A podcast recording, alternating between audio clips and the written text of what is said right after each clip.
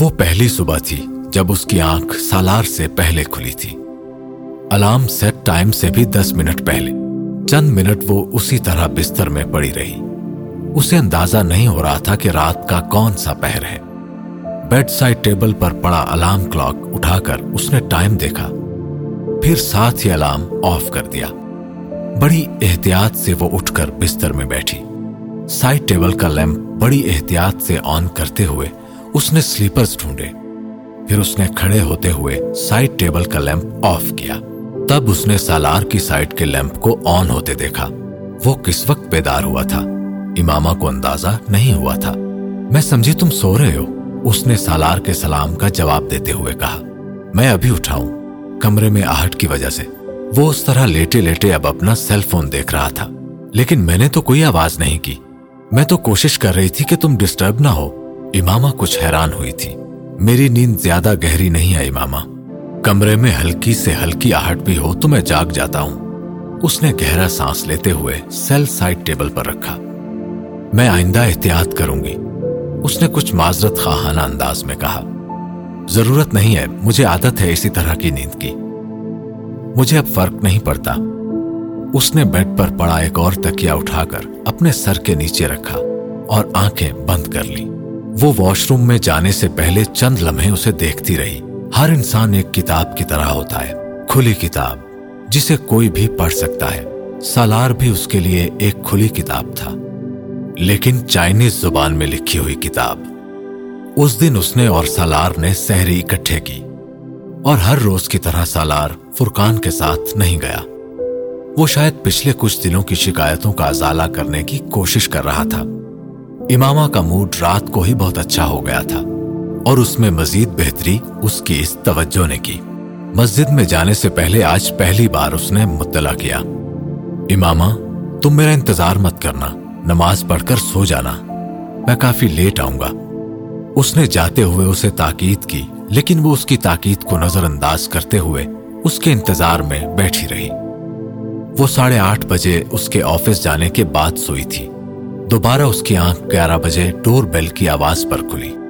نیند میں اپنی آنکھیں مسلتے ہوئے اس نے بیڈ روم سے باہر نکل کر اپارٹمنٹ کا داخلی دروازہ کھولا۔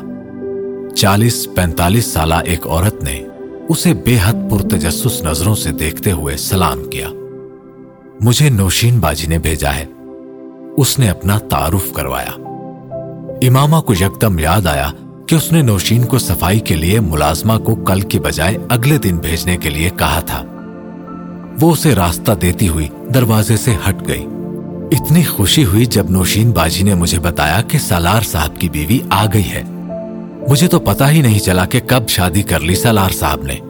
امامہ کے پیچھے اندر آتے ہوئے ملازمہ کی باتوں کا آغاز ہو گیا تھا۔ کہاں سے صفائی شروع کرنی ہے تم نے؟ امامہ کو فوری طور پر سمجھ نہیں آیا کہ اسے صفائی کے بارے میں کیا ہدایات دے۔ باجی، آپ فکر نہ کریں، میں کر لوں گی۔ آپ چاہے آرام سے سو جاؤ۔ ملازمہ نے اسے فوری آفر کی۔ یہ شاید اس نے اس کی نیند سے بھری ہوئی آنکھوں کو دیکھ کر کہا تھا۔ نہیں، تم لاؤنج سے صفائی شروع کرو، میں ابھی آتی ہوں۔ آفر بری نہیں تھی، اسے واقعی بہت نیند آ رہی تھی، لیکن وہ اس طرح اسے گھر میں کام کرتا چھوڑ کر سو نہیں سکتی تھی۔ واش روم میں آ کر اس نے منہ پر پانی کے چھینٹے مارے۔ کپڑے تبدیل کر کے بال سمیٹے اور لاؤنج میں نکل آئی۔ ملازمہ ڈسٹنگ میں مصروف تھی۔ لاؤنج کی کھڑکیوں کے بلائنڈز اب ہٹے ہوئے تھے۔ سورج ابھی پوری طرح نہیں نکلا تھا، لیکن اب دھند نہ ہونے کے برابر تھی۔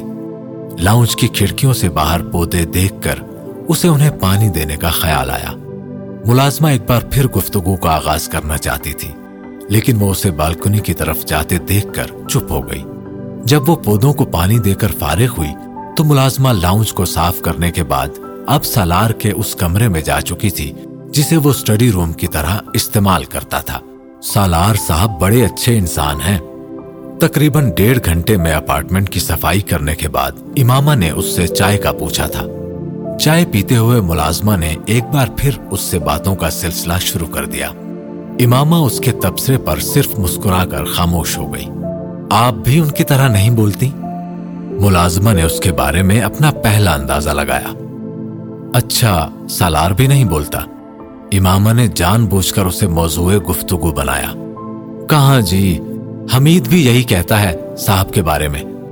ملازمہ نے شاید سالار کے ملازم کا نام لیا تھا۔ لیکن باجی، بڑی حیا ہے آپ کے آدمی کی آنکھ میں۔ اس نے ملازمہ کے جملے پر جیسے بے حد حیران ہو کر اس کا چہرہ دیکھا تھا۔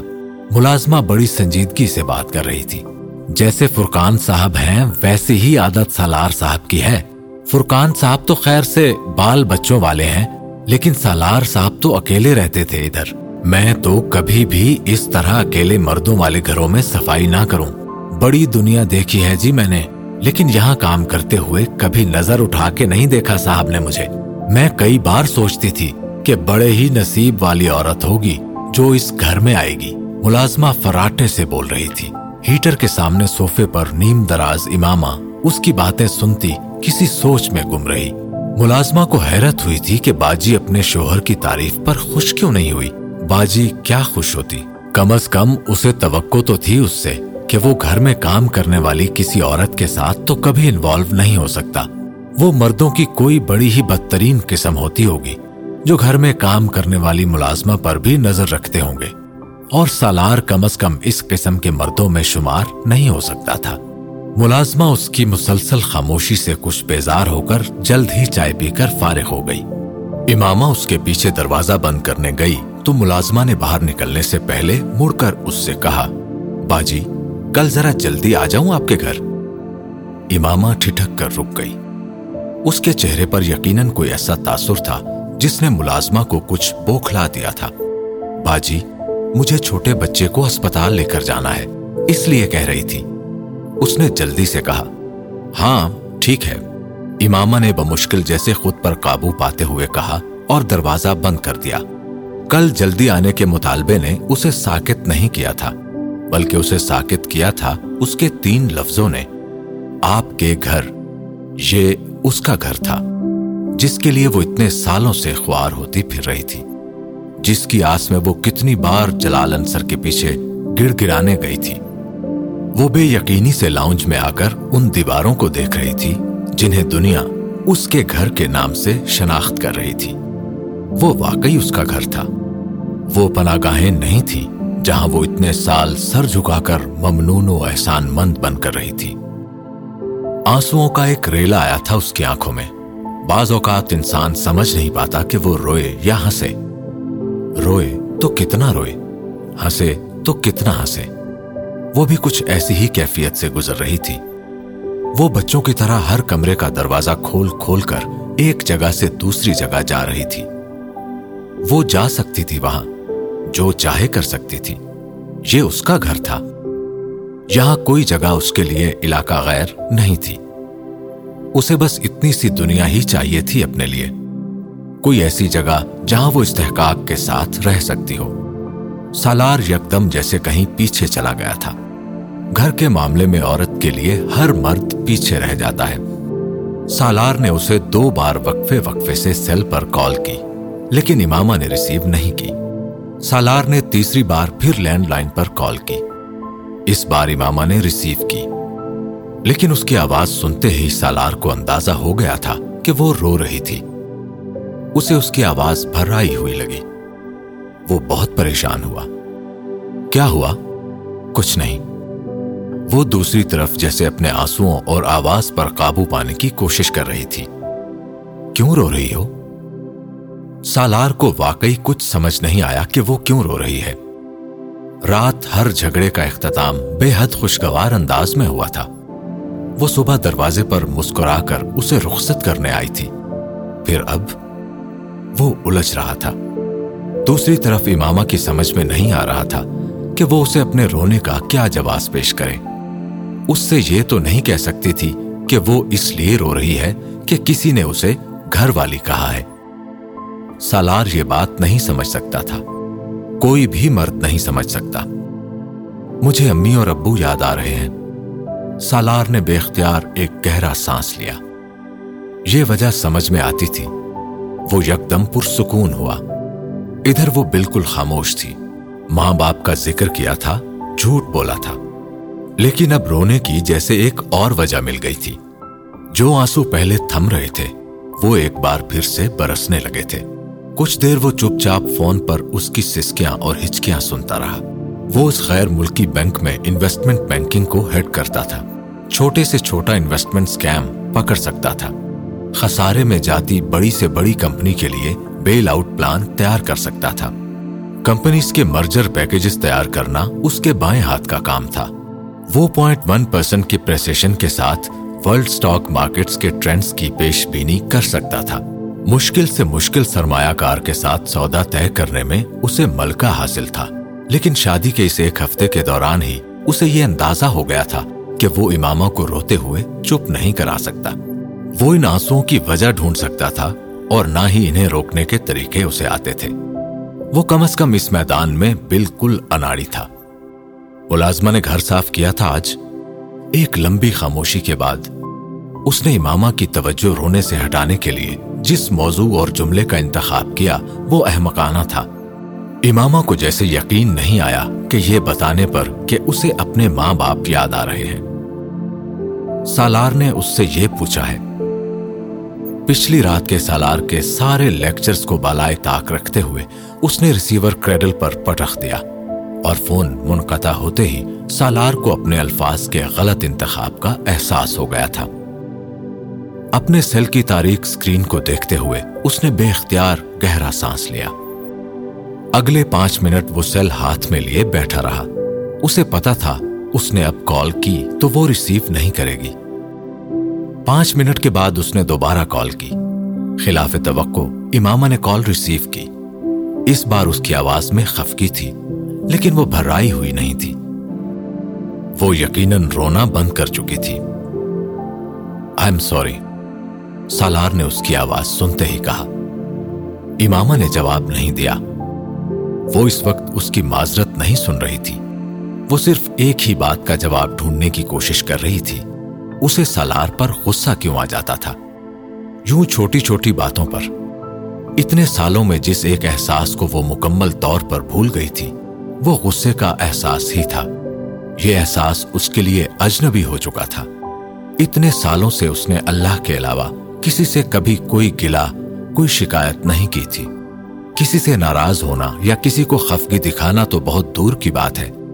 پھر اب یہ احساس اس کے اندر کیوں جاگ اٹھا تھا؟ سیدہ اماں، ڈاکٹر سبت علی اور ان کی فیملی، اس کے کلاس فیلوز، کلیگز، ان میں سے کبھی کسی پر اسے غصہ نہیں آیا تھا۔ ہاں کبھی کبھار شکایت ہوتی تھی، لیکن وہ شکایت کبھی لفظوں کی شکل اختیار نہیں کر سکی۔ پھر اب کیا ہو رہا تھا اسے؟ امامہ، کچھ کہو۔ وہ چونکی، نماز کا وقت نکل رہا ہے، مجھے نماز پڑھنی ہے۔ اس نے اسی الجھے ہوئے انداز میں اس سے کہا، تم خفا تو نہیں ہو؟ سالار نے اس سے پوچھا، نہیں۔ اس نے مدھم آواز میں کہا، وہ نماز کے بعد دیر تک اسی ایک سوال کا جواب ڈھونڈتی رہی اور اسے جواب مل گیا۔ نو سال میں اس نے پہلی بار اپنے لیے کسی کی زبان سے محبت کا اظہار سنا تھا۔ وہ احسان کرنے والوں کے ہجوم میں تھی۔ پہلی بار کسی محبت کرنے والے کے حصار میں آئی تھی۔ گلا شکوا ناز نخرا غصہ، خفگی، یہ سب کیسے نہ ہوتا۔ اسے پتا تھا کہ جب وہ روٹھے گی تو وہ اسے منا لے گا۔ خفا ہوگی تو وہ اسے وضاحتیں دے گا۔ مان تھا یا گمان؟ لیکن جو کچھ بھی تھا، غلط نہیں تھا۔ اتنے سالوں میں جو کچھ اس کے اندر جمع ہو گیا تھا، وہ کسی لاوے کی طرح نکل رہا تھا۔ آہستہ آہستہ وہ نارمل ہو رہی تھی۔ شام کو سالار اسے خوشگوار موڈ میں دیکھ کر حیران ہوا تھا۔ یہ خلاف توقع تھا، خاص طور پر دوپہر والے واقعے کے بعد۔ لیکن اس رات وہ اسے ڈنر کے لیے باہر لے گیا۔ وہ بے حد نروس تھی، لیکن بے حد ایکسائٹڈ بھی۔ وہ کتنے سالوں کے بعد یوں کسی ریسٹورنٹ کے اوپن ایئر حصے میں بیٹھی بار بھی کیوں کھا رہی تھی۔ کھانے کے بعد وہ دونوں ونڈو شاپنگ کی نیت سے مارکیٹ چلے آئے۔ سالار نے بڑی نرمی اور توجہ سے اسے خود کو سنبھالنے کا موقع دیا تھا۔ وہ اس سے ہلکی پھلکی باتیں کرتا رہا۔ کھانا ختم کرنے تک وہ نارمل ہو چکی تھی۔ عید کی خریداری کی وجہ سے مارکیٹ میں اس وقت بھی بڑی گہما گہمی تھی۔ وہ بہت عرصے کے بعد وہاں آئی تھی۔ مارکیٹ کی شکل ہی بدل چکی تھی۔ وہ بے حد حیرت سے ان نیو برانڈز اور دکانوں کو دیکھتے ہوئے گزر رہی تھی، جو آٹھ نو سال پہلے وہاں نہیں تھی۔ ڈاکٹر سبت علی کی بیٹیاں یا سعیدہ اماں کے بیٹے اپنی فیملیز کے ساتھ جب بھی آؤٹنگ کے لیے باہر نکلتے، وہ اسے بھی ساتھ لے جانے کی کوشش کرتے۔ لیکن ان کے ساتھ باہر نہ جانے کا فیصلہ اس کا اپنا ہوتا تھا۔ وہ ان میں سے کسی کے لیے مزید کسی مصیبت کا باعث نہیں بننا چاہتی تھی۔ شادی کو وہ صرف رہنے کی جگہ کی تبدیلی سمجھ رہی تھی۔ حالات کی تبدیلی کے بارے میں اس نے کبھی نہیں سوچا تھا۔ لیکن موجزات ہوتے ہیں۔ شاز و نادر سہی لیکن ہوتے ضرور ہیں۔ کچھ لوگ ہی سالار کی آواز پر وہ بے اختیار چونکی۔ ہاں کافی، اس نے جھجک کر کہا۔ میں شاپنگ کی بات کر رہا تھا۔ اس نے کہا، نہیں، میرے پاس سب کچھ ہے۔ اماما نے مسکرا کر کہا، وہ تو اب میرے پاس بھی ہے۔ اس کے چہرے پر بے اختیار سرخی دوڑی تھی۔ تمہیں میری تعریف اچھی لگی؟ سالار، باز آؤ۔ میں نے تمہیں یہاں تعریف کرنے کو کہا تھا۔ وہ بے ساختہ جھیپی تم نے جگہ نہیں بتائی تھی۔ صرف یہ کہا تھا کہ مجھے تمہاری تعریف کرنی چاہیے۔ وہ اسے چھیڑتے ہوئے محسوس ہو رہا تھا۔ اماما نے اس بار گردن موڑ کر اسے نظر انداز کیا۔ اس کے ساتھ چلتے چلتے ایک شو کیس میں ڈسپلے پر لگی ایک ساڑی دیکھ کر وہ بے ساختہ رکی۔ کچھ دیر ستائشی نظروں سے وہ اس کاہی رنگ کی ساڑی کو دیکھتی رہی۔ وہاں شو کیس میں لگی یہی وہ شے تھی جس کے سامنے وہ یوں ٹھٹک کر رک گئی تھی۔ اس ساڑی کو دیکھا، پھر اس کے چہرے کو اور بڑی سہولت کے ساتھ کہا مجھے لگتا ہے یہ ساڑی تم پر بہت اچھی لگے گی۔ آؤ لیتے ہیں۔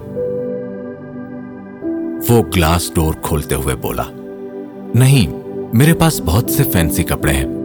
اماما نے اس کے بازو پر ہاتھ رکھ کر اسے روکا۔ لیکن میں نے تو کچھ نہیں دیا تمہیں شادی پر، اس لیے کچھ دینا چاہتا ہوں۔ وہ اس بار بول نہیں سکی۔ وہ ساڑی اسے واقعی بہت اچھی لگی تھی۔ اس بوتیک سے انہوں نے صرف ساڑی ہی نہیں خریدی۔ بلکہ چند اور سوٹ بھی لیے تھے۔ دوسری بوتیک سے گھر میں پہننے کے لیے کچھ ریڈی میڈ ملبوسات، کچھ سویٹرز اور جوتے۔ مجھے پتا ہے تمہارے پاس کپڑے ہیں، لیکن تم میرے خریدے ہوئے پہنو گی تو مجھے زیادہ اچھا لگے گا۔ یہ سب میں اپنی خوشی کے لیے کر رہا ہوں۔ تمہیں خوش کرنے کی کوشش نہیں کر رہا۔ اس کے پہلے اعتراض پر سالار نے بے حد رسانیت سے کہا تھا۔ اماما نے اس کے بعد اعتراض نہیں کیا۔ اسے کچھ جھجک تھی، لیکن تھوڑی دیر میں یہ جھجک بھی ختم ہو گئی۔ پھر اس نے ساری چیزیں اپنی پسند سے لی تھی مجھے تم پر ہر چیز اچھی لگتی ہے، سو تم مجھ سے مت پوچھو۔ اس نے سالار کی پسند پوچھی، تو وہ مسکراتے ہوئے بولا، لاؤنج کی کھڑکیوں پر کرٹنز لگا لیں؟ اماما کو یاد آیا بلائنڈ سے کیا ایشو ہے تمہیں؟ وہ چونکا۔ کوئی نہیں، لیکن مجھے کرٹنز اچھے لگتے ہیں، خوبصورت سے۔ کیوں نہیں؟ سالار نے اپنے دلی تاثرات چھپاتے ہوئے مسکرا کر اس سے کہا، وہ اس سے کہہ نہیں سکا کہ اسے پردوں سے چڑ تھی۔ رات پونے بارہ بجے کیفے میں کافی اور ٹیرا میسو کیک کھانے کے بعد وہ تقریباً ساڑھے بارہ بجے گھر واپس آئے۔ لاہور تب تک ایک بار پھر دھند میں ڈوب چکا تھا، لیکن زندگی کے راستے سے دھند چھٹنے لگی تھی۔ گھر آنے کے بعد بھی وہ بے مقصد ان چیزوں کو کھول کر سوفے پر بیٹھ گئی۔ کتنے سالوں بعد وہ ملنے والی کسی چیز کو تشکر اور احسان مندی کے بوجھ کے ساتھ نہیں، بلکہ استحقاق کے احساس کے ساتھ دیکھ رہی تھی۔ عورت کے لیے بہت ساری نعمتوں میں سے ایک نعمت اس کے شوہر کا، اس کی ذات پر روپیہ خرچ کرنا بھی ہے۔ اور یہ نعمت کیوں تھا؟ وہ اسے آج سمجھ پائی تھی۔ ڈاکٹر سبت علی اور ان کی بیوی ہر سیزن کے آغاز میں اسے کپڑے اور دوسری چیزیں خرید کر دیتے تھے۔ سعیدہ اماں بھی اس کے لیے کچھ نہ کچھ لاتی رہتی تھی۔ ان کے بیٹے اور ڈاکٹر سبت علی کی بیٹیاں بھی اسے کچھ نہ کچھ بھیجتی رہتی تھی لیکن ان میں سے کسی چیز کو ہاتھ میں لیتے ہوئے اس نے ایسی خوشی یا سکون محسوس نہیں کیا تھا۔ وہ خیرات نہیں تھی، لیکن وہ حق بھی نہیں تھا۔ وہ احسان تھا اور وہ اتنے سالوں میں اپنے وجود کو احسانوں کا عادی نہیں بنا سکی تھی۔ بے شک وہ اس کی زندگی کا حصہ ضرور بن گئے تھے۔ یہ کیسا احساس تھا؟ جو ان چیزوں کو گود میں لیے اسے ہو رہا تھا۔ خوشی، آزادی، اطمینان، سکون، یا کوئی ایسی شے تھی جس کے لیے اس کے پاس لفظ نہیں تھے۔ کیا دیکھ رہی ہو تم؟ سالار کپڑے تبدیل کر کے واش روم سے نکلا تھا اور ڈریسنگ روم کی لائٹ آف کر کے کمرے میں آتے ہوئے اس نے امامہ کو اسی طرح صوفے پر وہ ساری چیزیں پھیلائے بیٹھے دیکھا۔ وہ حیران سا ہوا۔ وہ جب سے آئی تھی، اس وقت سے ان چیزوں کو لے کر بیٹھی ہوئی تھی۔ کچھ بھی نہیں، میں بس رکھنے ہی لگی تھی۔ امامہ نے ان چیزوں کو سمیٹنا شروع کر دیا۔ ایک وارڈروب میں نے خالی کر دی ہے۔ تم اپنے کپڑے اس میں رکھ لو۔ اگر کچھ اور جگہ کی ضرورت ہو، تو گیسٹ روم کی ایک اور وارڈروب بھی خالی ہے۔ تم اسے استعمال کر سکتی ہو۔ وہ اپنے کمرے سے کچھ ڈھونڈتا ہوا اس سے کہہ رہا تھا، مجھے سعیدہ اما کے گھر سے اپنا سامان لانا ہے۔ امامہ نے ساری چیزوں کو دوبارہ ڈبوں اور بیگز میں ڈالتے ہوئے کہا، کیسا سامان؟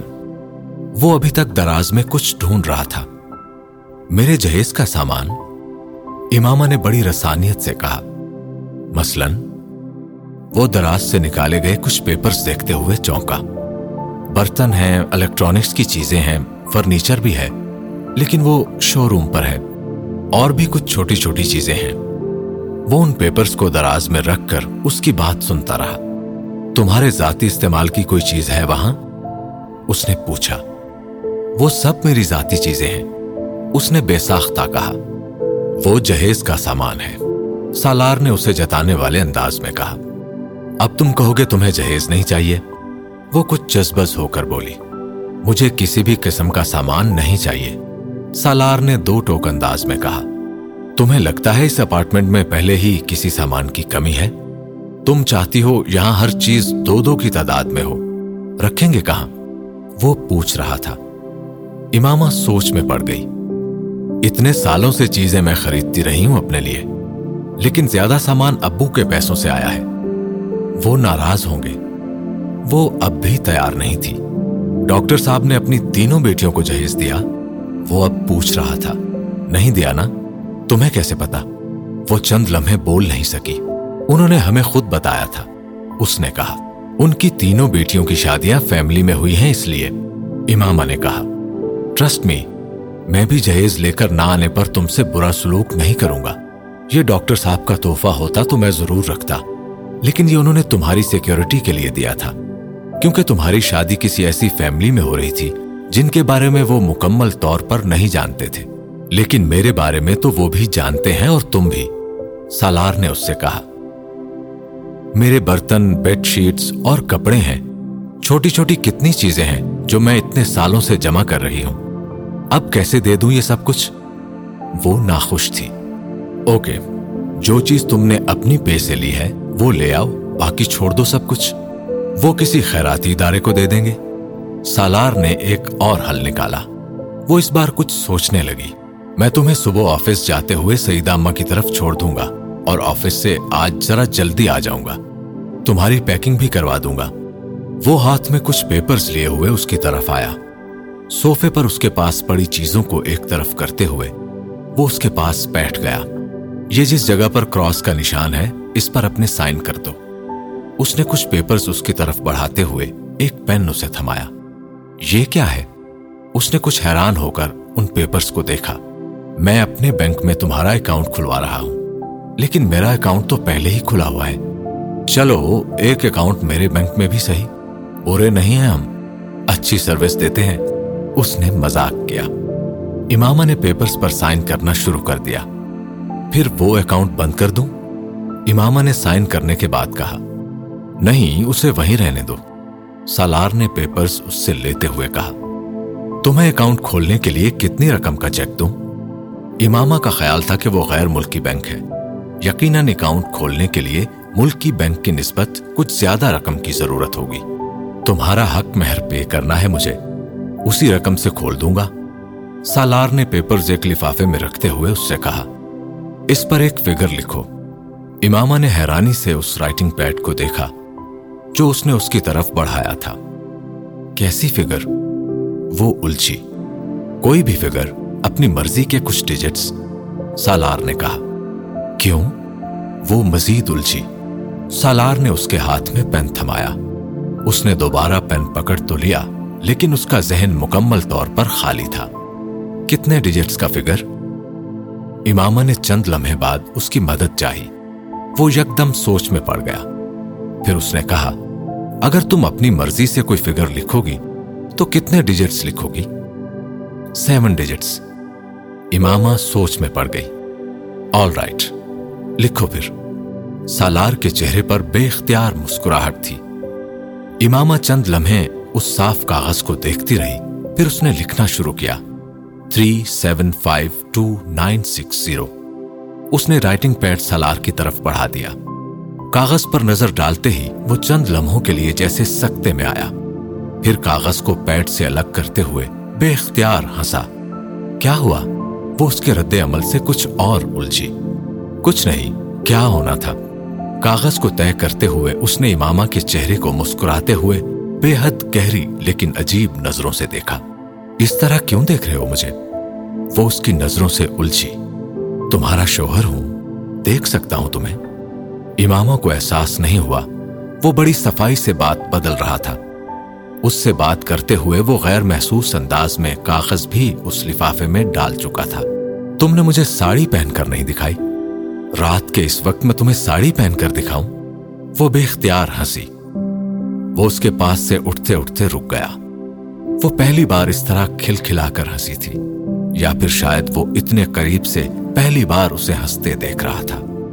ایک بیگ کے اندر ڈبے رکھتے ہوئے امامہ نے اپنے چہرے پر اس کی نظریں محسوس کی اس نے سر اٹھا کر دیکھا، وہ واقعی اسے دیکھ رہا تھا۔ اب کیا ہے؟ میں ایک بات سوچ رہا تھا۔ وہ سنجیدہ تھا۔ کیا کہ تم صرف روتے ہوئے ہی نہیں، ہنستے ہوئے بھی اچھی لگتی ہو۔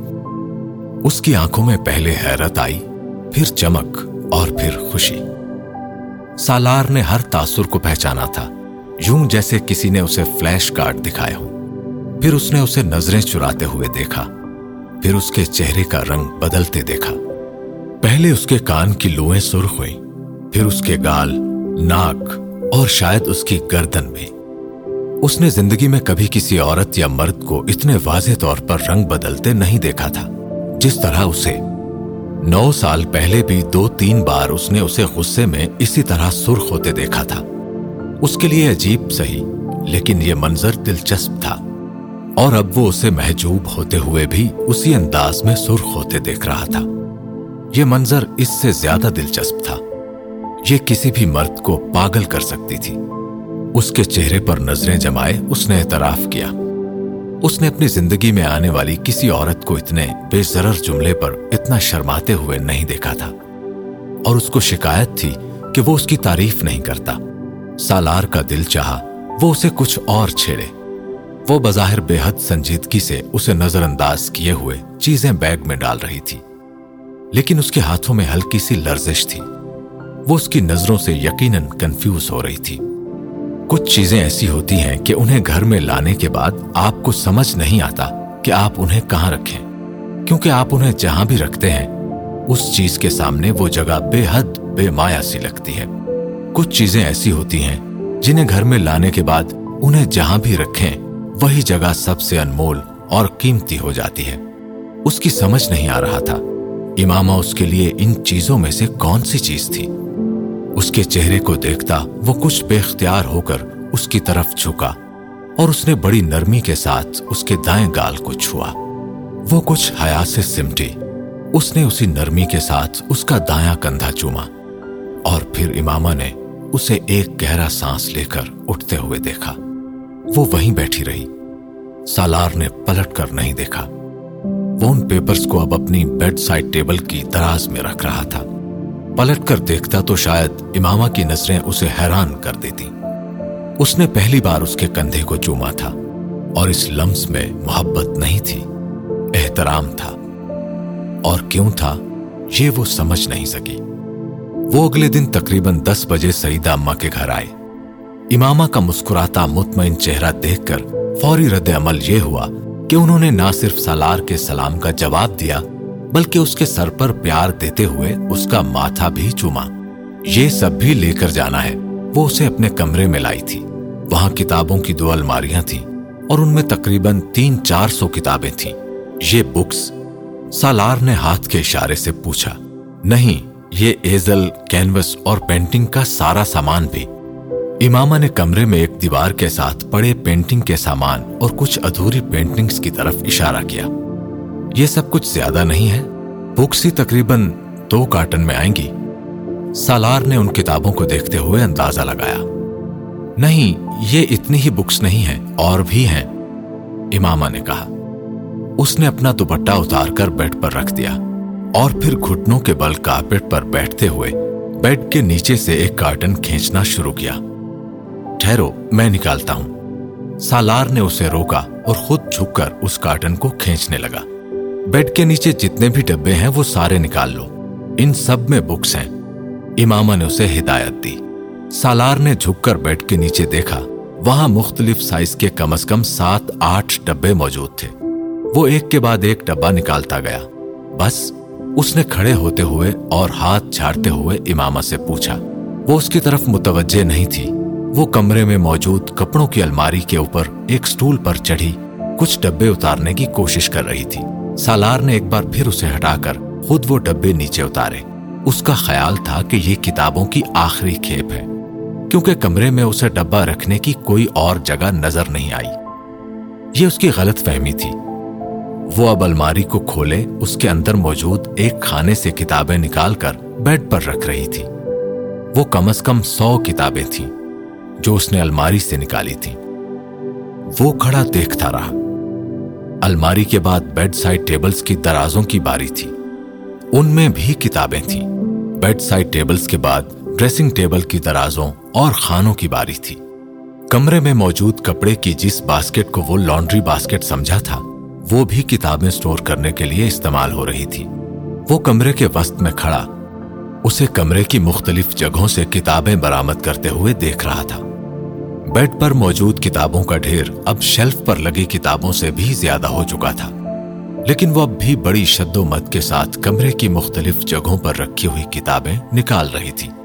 اس نے ان کھڑکیوں کے پردے ہٹائے جو سہن میں کھلتی تھی اس کے بعد سالار نے اسے باری باری ساری کھڑکیاں کھول کر ان میں سے بھی کچھ کتابیں نکالتے ہوئے دیکھا، جو پلاسٹک کے شاپرز میں بند تھیں۔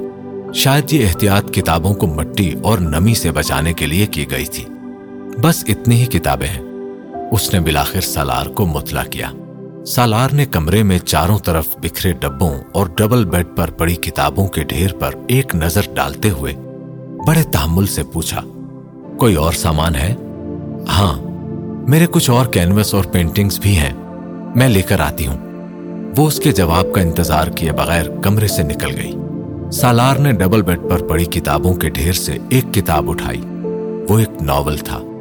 گھٹیا رومانس لکھنے والے ایک بہت ہی مشہور امریکن رائٹر کا ناول۔ اس نے ٹائٹل پر نظر ڈالی اور بے اختیار اس کے چہرے پر ایک مسکراہٹ آئی۔ اگر وہ اس ناول کا نام اماما کے سامنے لیتا تو وہ سرخ ہو جاتی۔ اس نے ناول کھولا۔ کتاب کے اندر پہلے ہی خالی صفحے پر اماما نے اپنا نام لکھا تھا۔ جس تاریخ کو وہ کتاب خریدی گئی، وہ تاریخ جس جگہ سے خریدی گئی، وہ جگہ جس تاریخ کو کتاب پڑھنا شروع کیا اور جس تاریخ کو کتاب ختم کی، وہ حیران ہوا۔ اس طرح کے ناول کو وہ فضول سمجھتا تھا۔ وہ شاید یہ کبھی پسند نہ کرتا کہ اس رائٹر کے کسی ناول کو کوئی اس کے ہاتھ میں دیکھے۔ مگر اس نے اس ناول پر اتنی سنجیدگی سے اپنا نام اور ڈیٹس لکھی ہوئی تھی جیسے وہ بے حد اہم کتاب ہو۔ اس نے ناول کے چند اور صفحے پلٹے اور پھر کچھ بے یقینی کے عالم میں پلٹتا ہی چلا گیا۔ ناول کے اندر جگہ جگہ رنگین مارکرز کے ساتھ مختلف لائنز ہائی لائٹ کی گئی تھی بعض لائنز کے سامنے سٹار اور بعض کے سامنے ڈبل سٹار بنائے گئے تھے۔ وہ بے اختیار ایک گہرا سا سانس لے کر رہ گیا۔ ان لائنز میں بےحدہ رومانس، بے حد پلیٹونک، سوپی باتیں، زو مینی ڈائلاگز تھے۔ ان پر سٹار بنے ہوئے تھے اور وہ نشان زدہ تھے۔ سالار نے وہ ناول رکھتے ہوئے دوسرا ناول اٹھایا۔ پھر تیسرا، پھر چوتھا، پانچواں، چھٹا، ساتواں، وہ سب کے سب رومانٹک تھے۔ ایک ہی طرح کے رومانٹک ناولز، اور وہ سب بھی اسی طرح ہائی لائٹڈ تھے۔ وہ زندگی میں پہلی بار رومانٹک، اور وہ بھی ملز اینڈ بونز، اور بابرا کارٹ لینڈ کی ٹائپ کے رومانس کے اتنے سنجیدہ کاری سے مل رہا تھا۔ اور کتابوں کے اس ڈھیر کو دیکھتے ہوئے اس پر یہ انکشاف بھی ہوا کہ وہ کتابیں نہیں پڑھتی تھی بلکہ صرف یہی ناولز پڑھتی تھی کمرے میں موجود ان ڈیڑھ دو ہزار کتابوں میں سے صرف چند پینٹنگز ککری اور شاعری کی کتابیں نظر آئی تھی باقی سب انگلش ناولز تھے۔ اور یہ لے کر جانی ہے۔ ایک ناول دیکھتے ہوئے وہ امامہ کی آواز پر بے اختیار چونکا۔ وہ کمرے میں دو تین چکروں کے دوران کچھ مکمل اور کچھ ادھوری پینٹنگز کا ایک چھوٹا سا ڈھیر بھی بنا چکی تھی۔ سالار اس دوران ان کتابوں کے جائزے میں مصروف رہا تھا۔ اس نے ہاتھ میں پکڑا ہوا ناول واپس کتابوں کے اس ڈھیر پر رکھ دیا، جو بیڈ پر پڑا تھا۔ کارپیٹ پر پڑی ان پینٹنگز پر نظر ڈالتے ہوئے سالار کو احساس ہوا کہ سعیدہ اما کے گھر میں جا بجا لگی ہوئی پینٹنگز بھی اسی کے ہاتھ کی بنی ہوئی ہیں۔ اور یقیناً ان پینٹنگز کے کسی دیوار پر لٹکا نہ ہونے کا سبب مزید خالی جگہ کا دستیاب نہ ہونا تھا۔ بیٹا یہ سارا کاٹ کباڑ کیوں اکٹھا کر لیا؟ یہ لے کر جاؤ گی ساتھ؟ سعیدہ اما کمرے میں آتے ہی کمرے کی حالت دیکھ کر چونکی اما یہ ضروری چیزیں ہیں میری۔ امامہ سالار کے سامنے اس سامان کو کاٹ کباڑ قرار دیے جانے پر کچھ جذبز ہوئی۔ کیا ضروری ہے ان میں؟ یہ کتابیں تو ردی میں دے دیتی اتنا ڈھیر لگا لیا ہے۔ اور تصویریں وہیں رہنے دیتی جہاں پڑی تھی چھوٹا سا گھر ہے تم لوگوں کا۔ وہاں کہاں پورا آئے گا یہ سب کچھ؟ سعیدہ اما کتابوں کے اس ڈھیر کو دیکھ کر متحوش ہو رہی تھی۔ یقیناً انہوں نے بھی امامہ کی ساری کتابوں کو پہلی بار اکٹھا دیکھا تھا اور یہ ان کے لیے کوئی خوشگوار نظارہ نہیں تھا۔ نہیں، آ جائے گا پورا یہ سب کچھ۔ تین بیڈ رومز ہیں، ان میں سے ایک کو استعمال کریں گے یہ سامان رکھنے کے لیے۔ لیکن دوسری چیزوں کو یہیں رکھنا پڑے گا۔ کمبل، کوئلٹس رگز اور کشنز وغیرہ کو۔ وہ ایک سیکنڈ میں تیار ہو گئی تھی۔ لیکن بیٹا، یہ سارا سامان تو کام کا ہے۔ گھر سجانا اس سے۔ یہ کتابوں کے ڈھیر اور تصویروں کا کیا کرو گی تم؟ سعیدہ اما بھی موترس تھیں۔ کوئی بات نہیں، ان کی کتابیں ضروری ہیں۔ ابھی کچھ اور کارٹن یا شاپرز ہیں جنہیں پیک کرنا ہے۔ سالار نے اپنے سویٹر کی آستینوں کو موڑتے ہوئے آخری جملہ امامہ سے کہا۔ تین بجے کے قریب وہ سارا سامان سالار کے گھر پر گیسٹ روم میں بکھرا ہوا تھا۔ فرقان نے اس دن بھی انہیں افطاری کے لیے اپنی طرف مدعو کیا ہوا تھا۔ لیکن سالار نے معذرت کر لی۔ فی الحال اس سامان کو ٹھکانے لگانا زیادہ اہم تھا۔ ایک سٹور میں سالار نے کچھ عرصہ پہلے الومینیم اور گلاس کے ریکس والی کچھ الماریاں دیکھی تھی یہ اتفاق ہی تھا کہ وہاں لگایا ہوا چکر بیکار نہیں گیا۔ چھ فٹ اونچی اور تین فٹ چوڑی ایک ہی طرح کی تین الماریوں نے گیسٹ روم کی ایک پوری دیوار کو کور کر کے یکدم اسے اسٹڈی روم کی شکل دے دی تھی۔ لیکن امامہ کی خوشی کی کوئی انتہا نہیں تھی۔ ان تین الماریوں میں اس کی تقریباً ساری کتابیں سما گئی تھیں۔ ان کتابوں کو اتنے سالوں میں پہلی بار کوئی ڈھنگ کی جگہ نصیب ہوئی تھی۔ اس کے ایزل اور ریکس لانڈری کی دیوار پر بنی ریکس پر سمیٹے گئے تھے۔ وہ جہیز کے سامان میں برتنوں اور بیڈ شیٹس کے علاوہ اور کچھ نہیں لائی تھی۔ تب اسے اندازہ نہیں تھا کہ اس کی قسمت میں اس سامان میں سے صرف انہی دو چیزوں کا استعمال لکھا تھا۔ سالار کا کچن ایریا اب پہلی بار ایک آباد جگہ کا نظارہ پیش کر رہا تھا۔ برتنوں کے لیے بنے ریکس کے شیشوں سے نظر آتی نئی کراکری اور کاؤنٹر کی سلیب پر کچن کے استعمال کی چھوٹی موٹی نئی چیزوں نے کچن کی شکل کو بالکل بدل کر رکھ دیا تھا۔ وہ لوگ رات کے دس بجے فارغ ہوئے تو اپارٹمنٹ میں آنے والا نیا سامان سمیٹا جا چکا تھا۔ ان کے لیے فرقان کے گھر سے کھانا آیا تھا۔ لیکن اس رات امامہ نے بڑے اہتمام کے ساتھ نئی کراکری میں سرو کیا تھا۔ اچھا لگ رہا ہے نا ایسے امامہ نے چمکتی آنکھوں کے ساتھ اس سے پوچھا۔ سالار نے اپنے سامنے موجود برانڈ نیو ڈنر پلیٹ اور اس کے اطراف میں لگی چمکتی ہوئی کٹلری کو دیکھا اور پھر کانٹا اٹھا کر اسے بغور دیکھتے ہوئے بےحد سنجیدگی سے کہا ہاں ایسا لگ رہا ہے جیسے ہم کسی ریسٹورینٹ کی اوپننگ والے دن سب سے پہلے اور اکلوتے کسٹمر ہیں۔ لیکن مسئلہ یہ ہے امامہ کہ یہ کراکری اور کٹلری اتنی نئی ہے کہ اس میں کھانا کھانے کو دل نہیں چاہ رہا۔ میں پرانے برتنوں میں نہیں کھا سکتا۔ امامہ کا موڈ بری طرح آف ہوا۔ کم از کم یہ وہ جملہ نہیں تھا جو وہ اس موقع پر اس سے سننا چاہتی تھی۔ لیکن یہ بہت خوبصورت ہیں۔ سالار نے فوراً اپنی غلطی کی تصحیح کی تھی۔ اسے اندازہ ہو گیا تھا کہ فی الحال وہ مذاق کو سراہنے کے موڈ میں نہیں تھی۔ امامہ کے تاثرات میں کوئی تبدیلی نہیں آئی۔ اپنی پلیٹ میں چاول نکالتے ہوئے سالار نے کہا، کھانے کے بعد کہیں کافی پینے چلیں گے۔ اس بار اس کے چہرے پر کچھ نرمی آئی۔ کچن کا سامان لینا ہے۔ اس نے فوراً کہا، وہ چاول کا چمچ منہ میں ڈالتے ڈالتے رک گیا۔ ابھی بھی کوئی سامان لینا باقی ہے؟ وہ حیران ہوا۔ گروسری چاہیے۔ کیسی گروسری؟ کچن میں سب کچھ تو ہے؟ آٹا، چاول، دالیں، مسالے، کیا ہے؟ کچھ بھی نہیں۔ امامہ نے جواباً پوچھا، ان کو میں نے کیا کرنا ہے؟ میں نے کبھی کھانا نہیں پکایا۔ سالار نے کندھے اچکا کر لاپرواہی سے کہا، لیکن میں تو پکاؤں گی نا؟ ہمیشہ تو دوسروں کے گھروں سے نہیں کھا سکتے ہم۔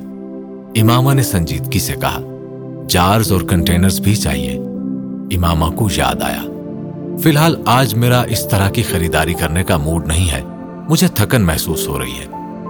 سالار کر رہا۔ اچھا ٹھیک ہے، کل خرید لیں گے۔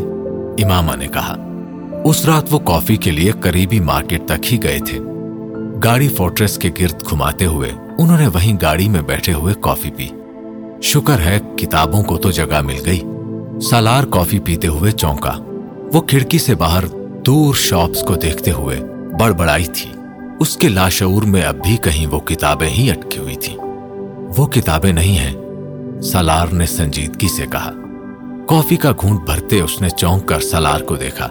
پچانوے فیصد ناولز ہیں۔ وہ بھی چیپ رومانس۔ پانچ دس میں سمجھ سکتا ہوں۔ چلو اتنے سالوں میں سو، دو سو بھی ہو سکتے ہیں۔ لیکن ڈیڑھ دو ہزار اس طرح کے ناولز، تمہارا کتنا سٹیمنا ہے؟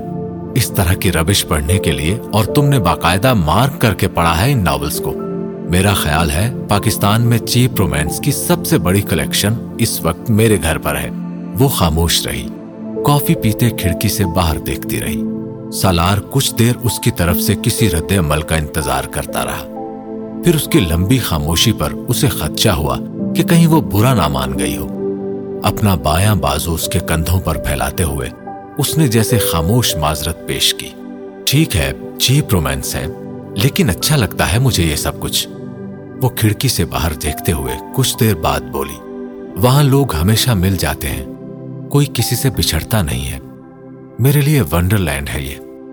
وہ کھڑکی سے باہر دیکھتے ہوئے جیسے کہیں اور پہنچی ہوئی تھی۔ وہ خاموشی سے اس کا چہرہ دیکھتا اور اسے سنتا رہا۔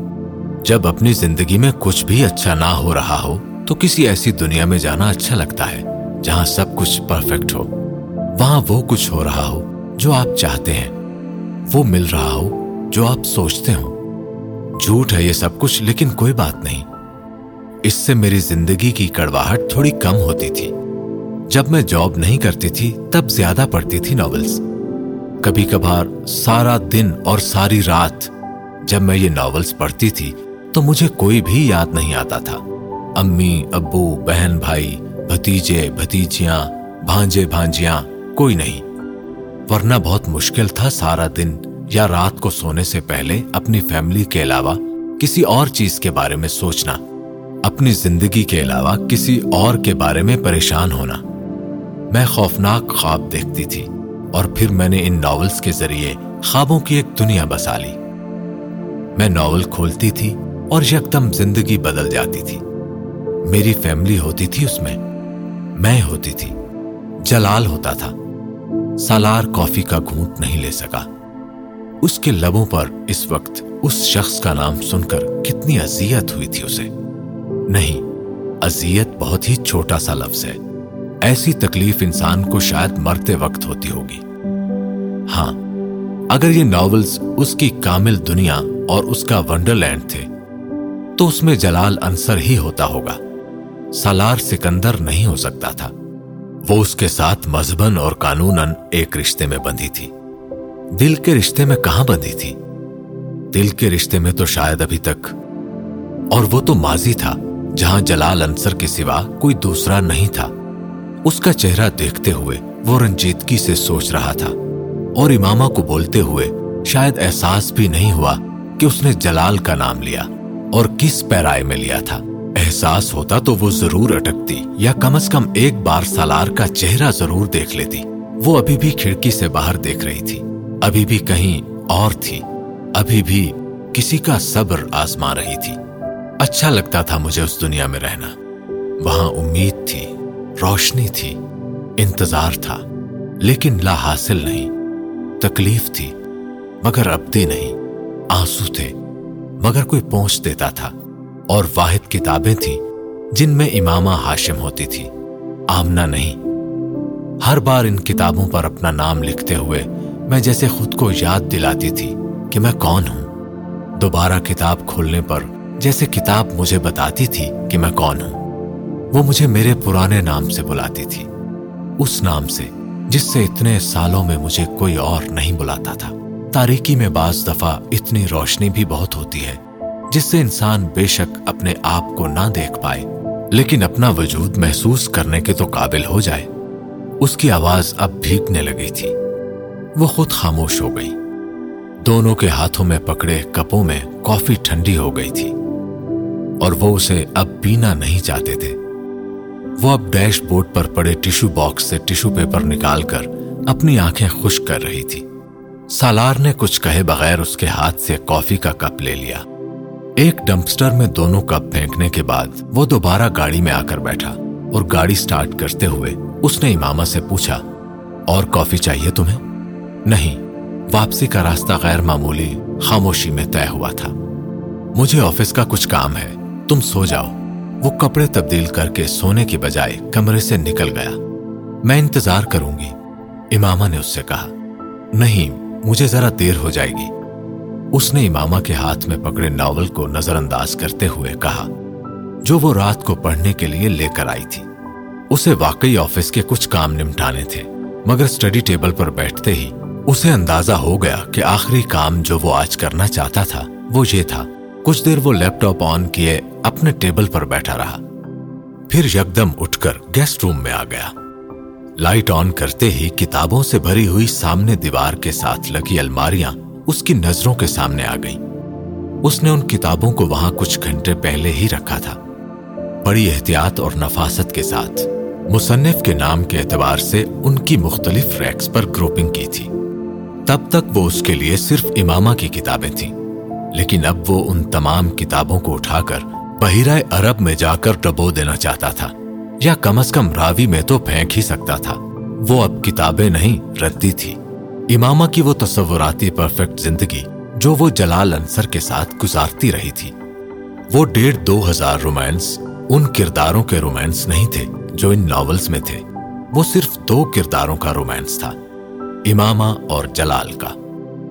اعلی ظرف بننے کے لیے کھلے دل یا برداشت کی ضرورت نہیں ہوتی، بلکہ دماغ کا کام نہ کرنا زیادہ ضروری ہوتا ہے۔ وہ ریکس پر لگی ان کتابوں کو برداشت نہیں کر پا رہا تھا۔ امامہ کے اس اعتراف کے بعد کوئی شوہر بھی برداشت نہ کر پاتا۔ وہ بھی اس کا شوہر تھا۔ وہ ان کتابوں کو گھر میں نہیں رکھنا چاہتا تھا۔ اور وہ ایسا کر سکتا تھا۔ وہ اس کی بیوی تھی۔ روتی دھوتی، ناراض ہوتی، لیکن اتنی با اختیار نہیں تھی کہ اس کی مرضی کے بغیر ان کتابوں کو وہاں رکھ سکتی۔ وہ عورت تھی، ضد کر سکتی تھی۔ بات نہیں منوا سکتی تھی۔ وہ مرد تھا۔ اسے اپنی مرضی کے لیے ضد جیسے کسی حربے کی ضرورت نہیں تھی۔ یہ اس کا گھر تھا۔ یہ اس کی دنیا تھی۔ وہ شرائط کے ساتھ نہیں رہنا چاہتا۔ نہ ہی ایسے جی سکتا ہے۔ وہ مراعت کے ساتھ دنیا میں آتا ہے اور اسی کے ساتھ دنیا میں رہتا ہے۔ تو آسان حل یہ تھا جو اسے معاشرہ اور اس کا ذہن بتا رہا تھا۔ مشکل حل وہ تھا جو اس کا دل اس سے کہہ رہا تھا۔ اور دل کہہ رہا تھا، چھوڑو، جانے دو یار، یہ زہر کا گھونٹ ہے، لیکن پی جاؤ.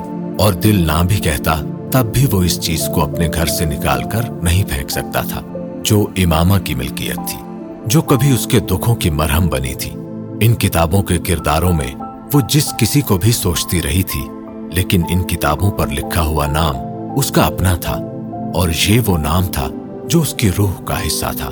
صبر کی کئی قسمیں ہوتی ہیں۔ اور کوئی بھی قسم آسان نہیں ہوتی۔ وہاں کھڑے اس نے سوچا اور لائٹ آف کر کے کمرے سے باہر نکل آیا۔ سالار، امامہ کی آواز پر وہ راکنگ چیئر پر بیٹھے بیٹھے چونکا۔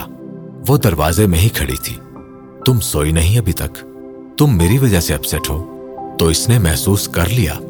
سالار نے اس کا چہرہ دیکھا اور سوچا۔ اس کی آنکھوں میں ایک عجیب سا خوف اور استراب تھا۔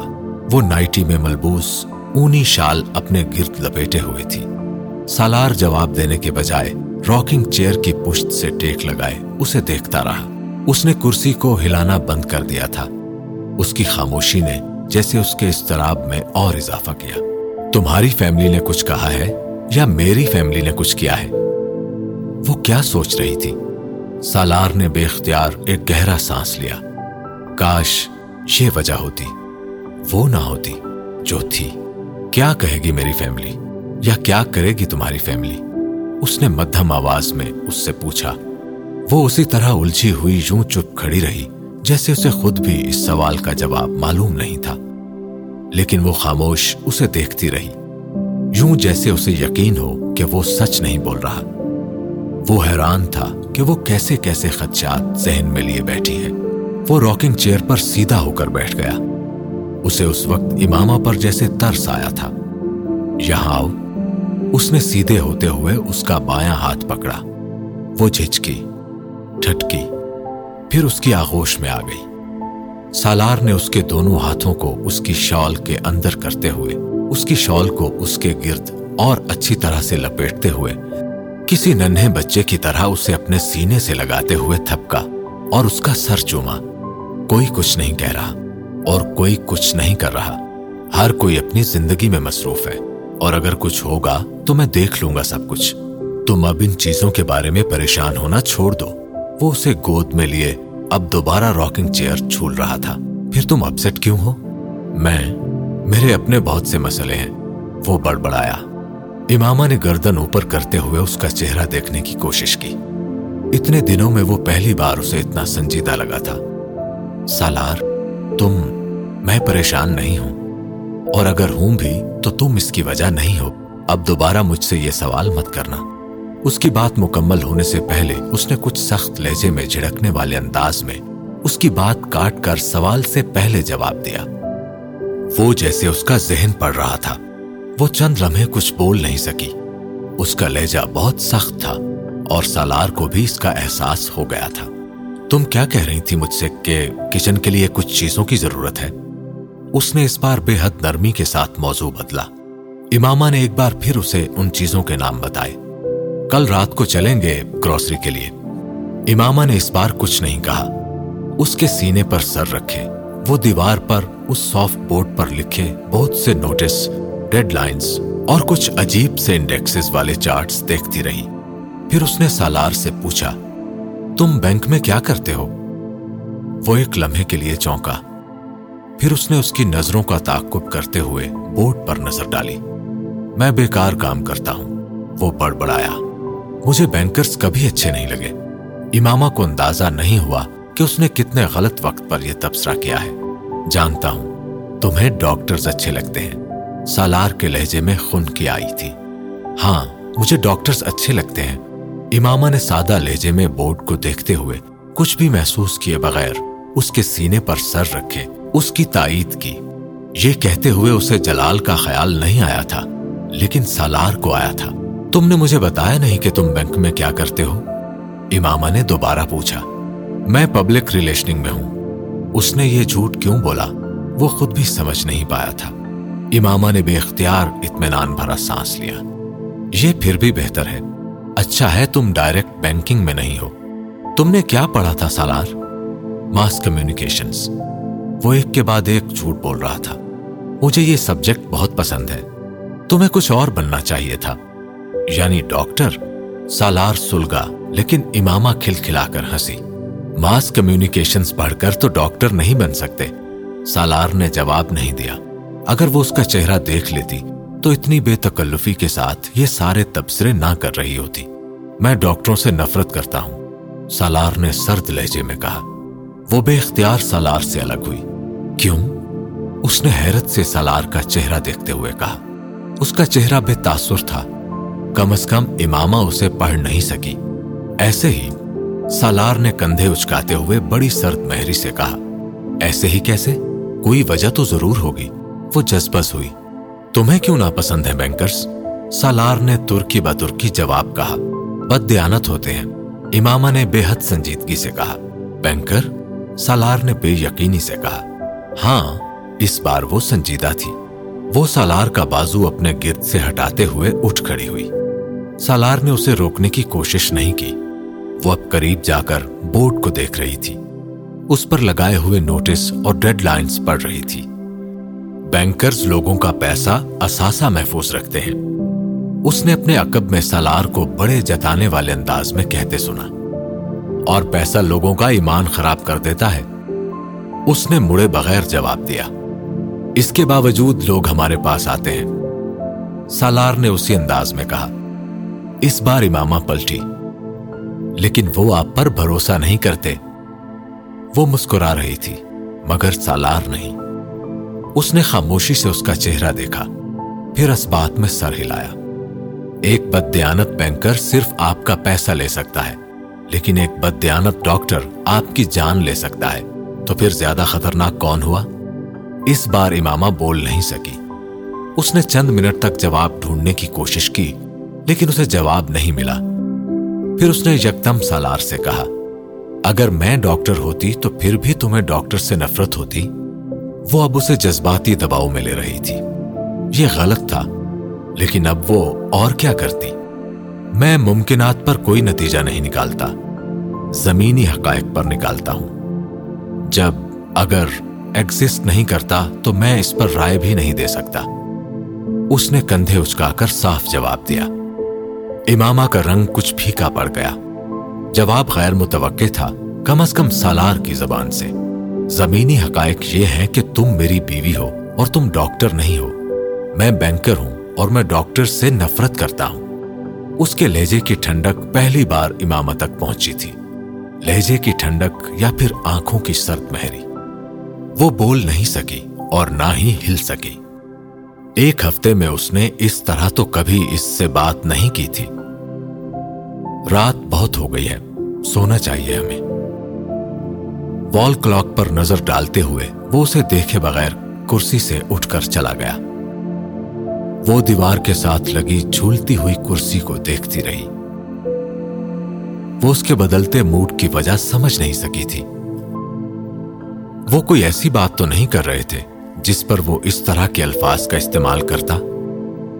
وہ وہاں کھڑی اپنی اور اس کے درمیان ہونے والی گفتگو کو شروع سے یاد کرنے کی کوشش کر رہی تھی۔ شاید اسے بینکرز کے بارے میں میرے کامنٹس اچھے نہیں لگے۔ وہ جیسے تجزیہ کر رہی تھی۔ جب وہ دوبارہ کمرے میں آئی تو کمرے کی لائٹ آن تھی، لیکن وہ سو چکا تھا۔ وہ اپنے بیڈ پر آ کر بیٹھ گئی۔ سارا دن کام کرتی رہی تھی، لیکن بری طرح تھک جانے کے باوجود اس وقت اس کی نیند یکدم غائب ہو گئی تھی۔ سالار کے بارے میں سارے اندیشے جو اس کے ساتھ گزارے ہوئے ایک ہفتے نے سلا دیے تھے، یکدم پھر سے جاگ اٹھے تھے۔ وہ اس کی طرف کروٹ لیے ہوئے سو رہا تھا۔ وہ اس کا چہرہ دیکھتی رہی۔ وہ اس سے چند فٹ کے فاصلے پر تھا۔ کم از کم نیند کی حالت میں پرسکون لگ رہا تھا۔ آخر مرد اتنی جلدی کیوں بدل جاتے ہیں؟ وہ اتنے ناقابل اعتبار کیوں ہوتے ہیں؟ اس کا چہرہ دیکھتے ہوئے اس نے سوچا، اس کی رنجیدگی میں اضافہ ضرور ہوا تھا۔ زندگی اتنی محفوظ نہیں ہوئی تھی جتنی وہ کچھ گھنٹے پہلے تک سمجھ رہی تھی۔ آج لائٹ آن کر کے سو گی کیا؟ سالار کروٹ لیتے ہوئے بڑبڑایا۔ وہ یقیناً گہری نیند میں نہیں تھا۔ امامہ نے ہاتھ بڑھا کر لائٹس آف کر دی، لیکن وہ سونے کے لیے نہیں لیٹی تھی۔ اندھیرے میں سالار نے دوبارہ اس کی طرف کروٹ لی۔ تم سو کیوں نہیں رہی؟ ابھی سو جاؤں گی۔ سالار نے ہاتھ بڑھا کر اپنا bed side table lamp on کر دیا۔ امامہ نے کچھ کہے بغیر کمبل خود کھینچا اور سیدھے لیٹتے ہوئے اس نے آنکھیں بند کر لی سالار چند لمحے اس کا چہرہ دیکھتا رہا، پھر اس نے لیمپ دوبارہ آف کر دیا۔ امامہ نے دوبارہ آنکھیں کھول لی تمہیں سیری کے وقت بھی اٹھنا ہے امامہ؟ اسے حیرت ہوئی۔ اس نے اندھیرے میں اسے آنکھیں کھولتے ہوئے کیسے دیکھ لیا تھا؟ گردن موڑ کر اس نے سالار کی طرف دیکھنے کی کوشش کی۔ اسے کچھ نظر نہ آیا۔ تمہیں پتا ہے سالار، دنیا کا سب سے بےحدہ کام کون سا ہے؟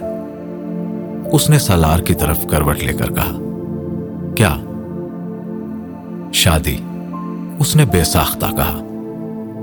چند لمحے خاموشی کے بعد اس نے سالار کو کہتے سنا، آئی ایگری امامہ کو بے اختیار دکھ ہوا۔ کم از کم سالار کو اس بات سے اتفاق نہیں کرنا چاہیے تھا۔ اس نے سالار کا بازو اپنے گرد حمائل ہوتے ہوئے محسوس کیا۔ وہ اب اس کی پیشانی چومتے ہوئے کہہ رہا تھا گڈ نائٹ یہ اسے سلانے کی ایک اور کوشش تھی۔ وہ چند لمحے خاموش رہی، پھر اس نے کچھ بے چین ہو کر کہا، سالار سالار نے بے اختیار گہرا سانس لیا اور آنکھیں کھول دی تمہیں کیا ہوا ہے؟ کچھ نہیں، جھوٹ ضروری تھا۔ لیکن سچ بے حد مضر تھا۔ تم میرے ساتھ اتنے روڈ ہوئے، اس نے بلاخر شکایت کی۔ آفس کی کسی پرابلم کی وجہ سے میں کچھ اپسٹ تھا، شاید اس لیے روڈ ہو گیا۔ اس نے معذرت کی۔ وہ اس کے بالوں میں انگلیاں پھیر رہا تھا۔ کیسا پرابلم؟ ہوتے رہتے ہیں امامہ۔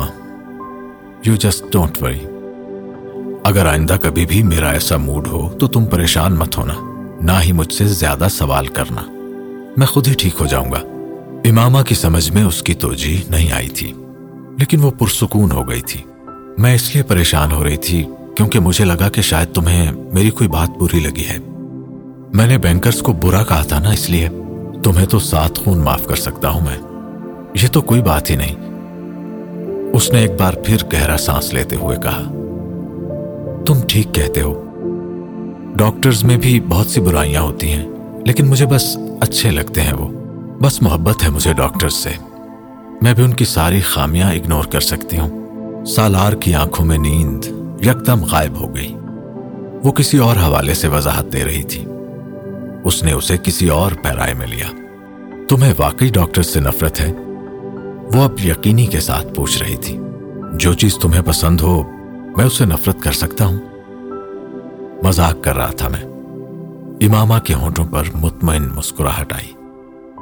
اس نے بھی سالار کے گرد اپنا بازو حمائل کرتے ہوئے کہا، اب مجھے نیند آ رہی ہے، تم بھی سو جاؤ۔ اس نے آنکھیں بند کر لی۔ وہ اس کے بالوں میں انگلیاں پھیرتا رہا۔ محبوب کی دو خصوصیات یونیورسل ہوتی ہیں۔ وہ بے نیاز ہوتا ہے اور اپنی بے نیازی سے بے خبر بھی۔ اور یہ دونوں خصوصیات اس کے محبوب میں بھی تھی جلال انصر سے اسے ایک بار پھر شدید قسم کا حسد محسوس ہوا۔ لیکن رشک اسے اپنے آپ پر آیا کہ وہ اس کے پاس تھی اور اس کی تھی۔ سالار، لاؤنج اب اچھا لگ رہا ہے نا؟ سالار نے لاؤنج کی کھڑکیوں پر لگے نئے پردوں پر ایک نظر ڈالی۔ وہ ابھی چند لمحے پہلے گھر آیا تھا۔ امامہ نے بے حد خوشی کے عالم میں آتے ہی اسے اطلاع دی۔ وہ نہ بھی دیتی، تب بھی لاؤنج میں پہلا قدم رکھتے ہی وہ اس واضح تبدیلی کو نظر انداز نہیں کر سکتا تھا۔ بہت۔ اس نے اپنی مایوسی کو چھپاتے ہوئے کہا۔ امامہ نے فخریہ انداز میں پردوں کو دیکھا۔ وہ آج بھی افطاری راستے میں ہی کرایا تھا۔ امامہ نے افطاری فرقان کے گھر پر کی تھی اور اب وہ دونوں ایک ساتھ ڈنر کر رہے تھے۔ تو جناب، آج کا دن کیسا گزرا؟ کھانا شروع کرتے ہوئے سالار نے اس سے پوچھا۔ وہ اسے پورے دن کی ایکٹیویٹیز بتانے لگی۔ آج ان دونوں کے درمیان ہونے والی یہ پہلی تفصیلی گفتگو تھی۔ سالار نے اسے دن میں دو بار ایک یا ڈیڑھ منٹ کے لیے کال کی تھی، مگر بات صرف حال احوال تک ہی رہی تھی۔ میں نے تمہارے ڈیسک پر دیکھے ہیں افطار ڈنرز کے کارڈز۔ تم میری وجہ سے نہیں جا رہے؟ امامہ نے کہا۔ نہیں، میں افطار پارٹیز یا ڈنرز میں نہیں جاتا، سالار نے سرسری انداز میں کہا۔ کیوں؟ وہ حیران ہوئی، کیونکہ میں سمجھتا ہوں یہ پارٹیز ماہ رمضان کی اسپرٹ کا مذاق اڑاتی ہیں۔ میں ماہ رمضان میں کسی کے گھر افطار پر نہیں جاتا، لیکن تم فرقان کے گھر تو جاتے ہو، امامہ نے بے ساختہ کہا۔ وہ مسکرا دیا۔ وہ اس وقت بھی فرقان کے گھر سے آیا ہوا کھانا کھا رہے تھے۔ میں فرقان کے گھر ماہ رمضان سے پہلے بھی کھانا کھاتا رہا ہوں۔ اور اگر وہ مجھے افطار یا ڈنر کے لیے بلاتا ہے، تو کھانے میں کوئی اہتمام نہیں کرتا۔ ہم وہی کھاتے ہیں جو اس کے گھر میں عام دنوں میں پکتا ہے۔ لیکن عام دنوں میں اس کے گھر میں یہ نہیں پکتا۔ سالار نے ٹیبل پر پڑی تین چار چیزوں کی طرف اشارہ کیا۔ پھر وہ مزید حیران ہوئی۔ یہ سارا اہتمام فرقان اور بھابھی تمہارے لیے کر رہے ہیں۔ کیونکہ ہماری نئی نئی شادی ہوئی ہے، تو تمہارے لیے سحری اور افطاری میں بھی اہتمام ہو رہا ہے۔ ورنہ تو ہم سادہ کھانا کھاتے ہیں۔ ماہ رمضان میں ہم لوگ اپنے کچن کے لیے گروسری پر عام مہینوں کی نسبت آدھا خرچہ کرتے ہیں اور آدھے پیسوں سے ہم کسی اور فیملی کو پورے مہینے کا راشن منگوا دیتے ہیں۔ کھانا ٹھنڈا ہو رہا ہے تمہارا۔ سالار نے اسے متوجہ کیا۔ وہ خود کھانا ختم کر کے اب میٹھا کھا رہا تھا۔ یہ ڈاکٹر سبت علی کے گھر کی روایت تھی۔ ماہ رمضان میں ان کے گھر آنے والا راشن آدھا ہو جاتا تھا۔ گھر کے دو ملازموں کے ماہ رمضان کا راشن اس باقی راشن کی قیمت سے آتا تھا۔ امامہ سالار نے پھر اسے کھانے کی طرف متوجہ کیا۔ وہ کھانا کھانے لگی۔ سالار میٹھا بھی ختم کر چکا تھا اور اب منتظر تھا کہ وہ کھانا ختم کر لے۔ وہ خود ساتھ ساتھ سیل پر مسلسل میسجز کرنے میں مصروف تھا۔ وہ کس حد تک بدل گیا تھا اور اس کے اندر آنے والی تبدیلی کس حد تک ڈاکٹر صاحب کی مرہون منت تھی۔ اور کس حد تک اس کی اپنی سوچ کی اندازہ لگانا مشکل تھا۔ وہ کھانا کھاتے ہوئے ہمیشہ اس کے کھانا شروع کرنے کا انتظار کرتا تھا۔ کھانا کھاتے ہوئے کچھ نہ کچھ اس کی پلیٹ میں ضرور رکھتا تھا اور اس کے کھانا ختم کرنے کے بعد ہی کھانے کی ٹیبل سے اٹھتا۔ وہ یہ باتیں نوٹس نہیں کرنا چاہتی تھی، لیکن وہ یہ نوٹس کیے بغیر بھی رہ نہیں سکتی تھی۔ وہ عجیب تھا۔ عجیب۔ اس کے علاوہ کوئی دوسرا لفظ امامہ کے ذہن میں نہیں آیا۔ ڈنر کے بعد وہ رات کو کچن کا سودا سلف خریدنے کے لیے گئے تھے۔ امامہ نے اگر سالار کی یہ گفتگو نہ سنی ہوتی تو یقیناً وہ کچن کے لیے ایک لمبی چوڑی لسٹ بنائے بیٹھی تھی۔ لیکن اس نے خریداری کرتے ہوئے بہت احتیاط سے کام لیا۔ خریدی جانے والی زیادہ تر اشیاء، کنٹینرز اور جارز ہی تھے۔ کھانا پکانے کا سامان اس نے بہت کم خریدا تھا۔ یہ کیا ہے؟ وہ اگلی رات کچن میں خریدا ہوا سودا سلف، جارز اور کنٹینرز میں ڈالنے میں مصروف تھی۔ جب سالار اپنے اسٹڈی روم سے ایک لفافہ لے کر کچن ایریا میں آیا۔ اس میں تمہاری چیک بک ہے۔ سالار نے اسے بتایا اور لفافہ کاؤنٹر پر رکھ کر چلا گیا۔ امامہ نے لفافہ کھول کر اندر موجود چیک بک نکالی۔ اس کے ساتھ ایک پے سلپ بھی نکل آئی۔ وہ تیس لاکھ کی تھی۔ امامہ کو لگا کہ اسے کچھ غلط فہمی ہوئی ہے۔ اس نے سلپ کو دوبارہ دیکھا۔ وہ واقعی تیس لاکھ ہی کی تھی۔ اس نے اس کے اکاؤنٹ میں تیس لاکھ کیوں جمع کروائے؟ یقیناً اس سے کوئی غلطی ہو گئی تھی۔ وہ لفافہ پکڑے اسٹڈی روم میں آ گئی۔ سالار اپنے کمپیوٹر پر کوئی کام کر رہا تھا۔ سالار، تمہیں پتا ہے، تم نے کتنا بڑا بلنڈر کیا ہے؟ امامہ نے اندر آتے ہوئے کہا، کیسا بلنڈر؟ وہ چونکا۔ امامہ نے اس کے قریب آ کر پے سلپ اس کے سامنے کی۔ اسے دیکھو ذرا، یہ کیا ہے؟ پے سلپ ہے۔ سالار نے ایک نظر اس پر ڈالتے ہوئے دوبارہ ڈیسک ٹاپ پر نظر دوڑانا شروع کر دی۔ کتنی رقم جمع کروائی ہے تم نے میرے اکاؤنٹ میں؟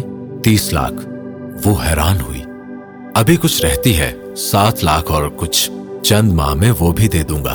وہ کچھ ٹائپ کرتے ہوئے سرسری انداز میں کہہ رہا تھا۔ لیکن کیوں دو گے مجھے؟ کس لیے؟ وہ حیران تھی۔ تمہارا حق مہر ہے۔